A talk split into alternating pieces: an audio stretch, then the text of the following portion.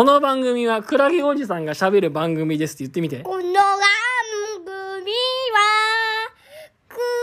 ゲおじさんだ。はい、皆様こんにちは。この番組はですね、メンタルヘラ、ヘ、ヘ、ヘ、メンタルヘルス、メンタルヘルスってうまく言えなかった。メンタルヘルスの現場で働いている作業療法士、クラゲおじさんが仕事の話とかをペラペラ喋っていく、ふんわりした番組です。えーとね、最近分かったこと。リワークのデイケアをやるのに、リワークのデイケアをやるスタッフ、向いてるスタッフと向いていないスタッフ。このね、この差が分かりました。心の現場で、メンタルヘルスの現場で、特にリワーク支援をやる人、どんな人が向いてて、どんな人が向いていないか。どんな人が向いてるかっていうと、やっぱりその、自分、患者さんと治療者っていう、これが明確にこう分けられる人っていうか、これがね、リワーク支援していくのにすごい大事なことだなって思います。これね、これね、ちょっとね、例えが分かりづらい。今喋ってるけど、患者さんと治療者っていうのの線引きがはっきりできるっていうのは、っていう人だと思うんだけど、それなんだかさっぱり分かりづらいよね。逆に言えば悪い人っていうのは、あのーこう患者さんに自分を投影しちゃう人ってのがいるんだよね。あのね、もうちょっと具体的に言うと、うつ病でリワークでデイケアをやっていると、患者さんっていうのが、一見すごい普通に見えるんですよ。例えば、統合失調症のその慢性期の患者さんとかのリハビリや、リハビリとか支援とかやってたりとか、してる人とか、もう、もしくはもう本当に家で引き、家でさ、ちょっと引きこもり状態の方の統合失調症の方とか、えーそういう方の支援をしている人とかと比べてですよ、うつ病のリワークの支援をすると、もうついこの間まで仕事でバリバリ働いていた方々の支援なので、非常にその、我々と親和性が高いというか、一見普通だったりするんですよ。一見普通そうだったり、一見まあ、一見常識人だったりとか、すごいそういうところがあって。で、なんですけど、やっぱりよくよく関わっていくと、やっぱりうつで休職したっていうところもあり、まあいろいろな課題が見えてくるんですよね。で、まあ、それが、まあ、いろいろ俗に言う真面目すぎて、いや、真面目にやりすぎて調子が悪くなった、みたいな人もいれば、うん、まあ、いわゆる新型うつ病というのか、なんていうのかな。うまく言えないんだけど、仕事、意外なことはできるんだけど、仕事となるとついついこう、辛い、辛くて逃げちゃうとか、それ、はたまたもう本当にこの人は普通に仕事ができていたのだろうかと思うぐらい、朝起きれないとかね、夜オンラインゲームばっかりやっちゃって、朝起きてこれないとか、生活リズムが整わないとか、ねえ、そういう人とかもいろいろいるんですね。で、やっぱそれ患者さんだからね、やっぱいろいろ問題がある、あ問題があるとかもいろいろ生きづらさがあるからこそ、やっぱり休職したわけなんだけど、そのセラピストの中に、この人もともと仕事してた人なのになんでこんなことができないんだとか、はたまた、良くない、一番良くないパターンはセラピストの中に自分自身もこんな頑張って、365日働いているのに、自分自身もこんなに頑張って週5日間頑張って働いてるのに、なんでこの人たちはこれができないんだみたいな、そういう気持ちになっちゃってすごい憤っちゃうタイプの人っていうのがね、いるんですよ。でこういう人ってのはね、やっぱリワークに向かないなって思いますね。で、これがね、不思議なことに、その、そういう人は、なんか、あの、リワークの支援はできないけど、まあ、意外とその認知症の支援はできたりとか、統合失調症の方の支援とかはできるらしいんですよね。ただ、リワークってなると、やっぱりなんかすごく自分自身に近しいものを感じたりするというか、一見普通、一見普通の人だからこそ、なんか、その、なんて言えばいいのかな。その、その方々が持ってる課題、課題に対して、なんでこんなこともできないんだとか、なんでこれがとか、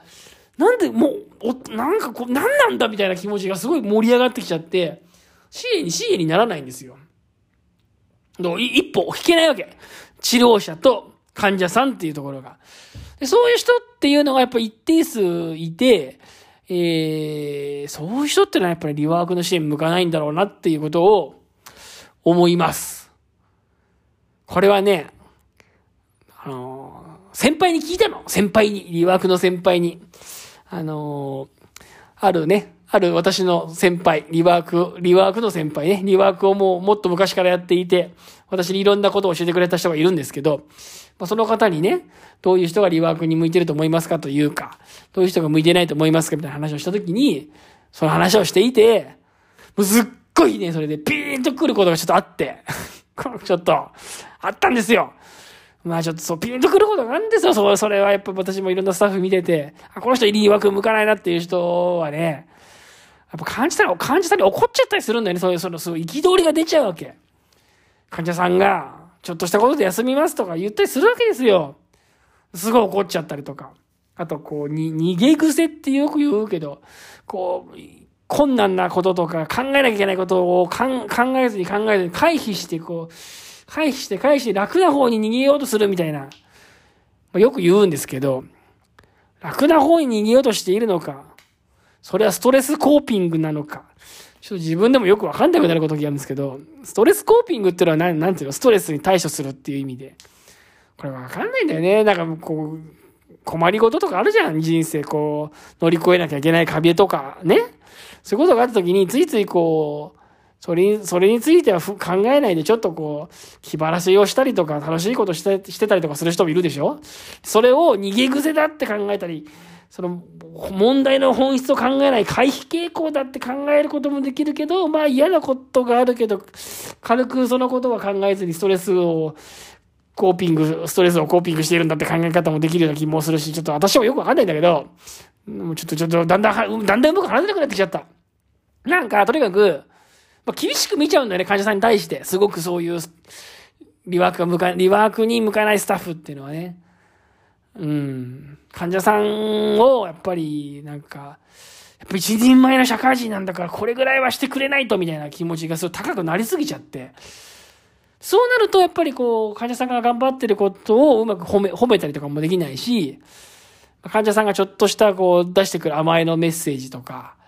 うん、患者さんのちょっとしたこう拒否的なメッセージとかそういうのに対してこうついついこうガチンコでぶつかっちゃってね、喧嘩になっちゃったり怒らせちゃったりするんだよなと思っていて、だそういうのがリワークに向かないスタッフなんじゃないのかなっていうふうにね、最近思ってます。心のリワビリ現場から。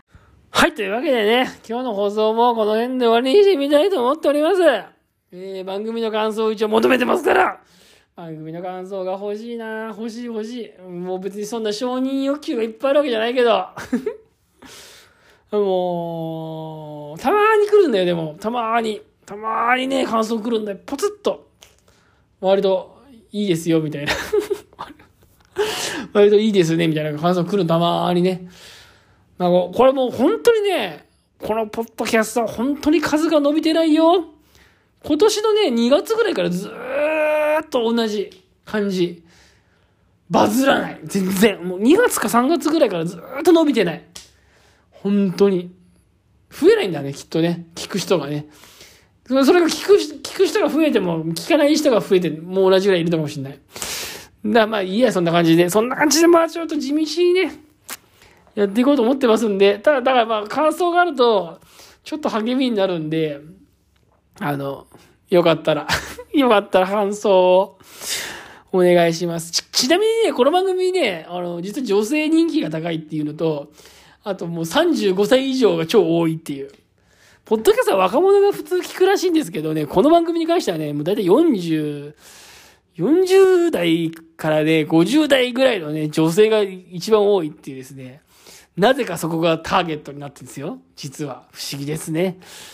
こんなに、そんなに40代の女性のハートをつかむような喋り方をしてるんでしょうか私は。どうなんでしょうかとりあえず、そんなことで、60歳以上になるともう途端にいなくなりますからね、ポッドキャスト聞く人。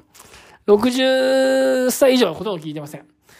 だから現役世代の45から60ぐらいまでの女性が一番多いっていうポッドキャストで、10代はほとんど聞いてませんから、このポッドキャスト。なんと。すごいでしょ。10代ほど、ほぼゼロで、ほぼゼロですよ。そう、まあそんな感じですね。はい。じゃあ、まあいいや。今日はおしまい。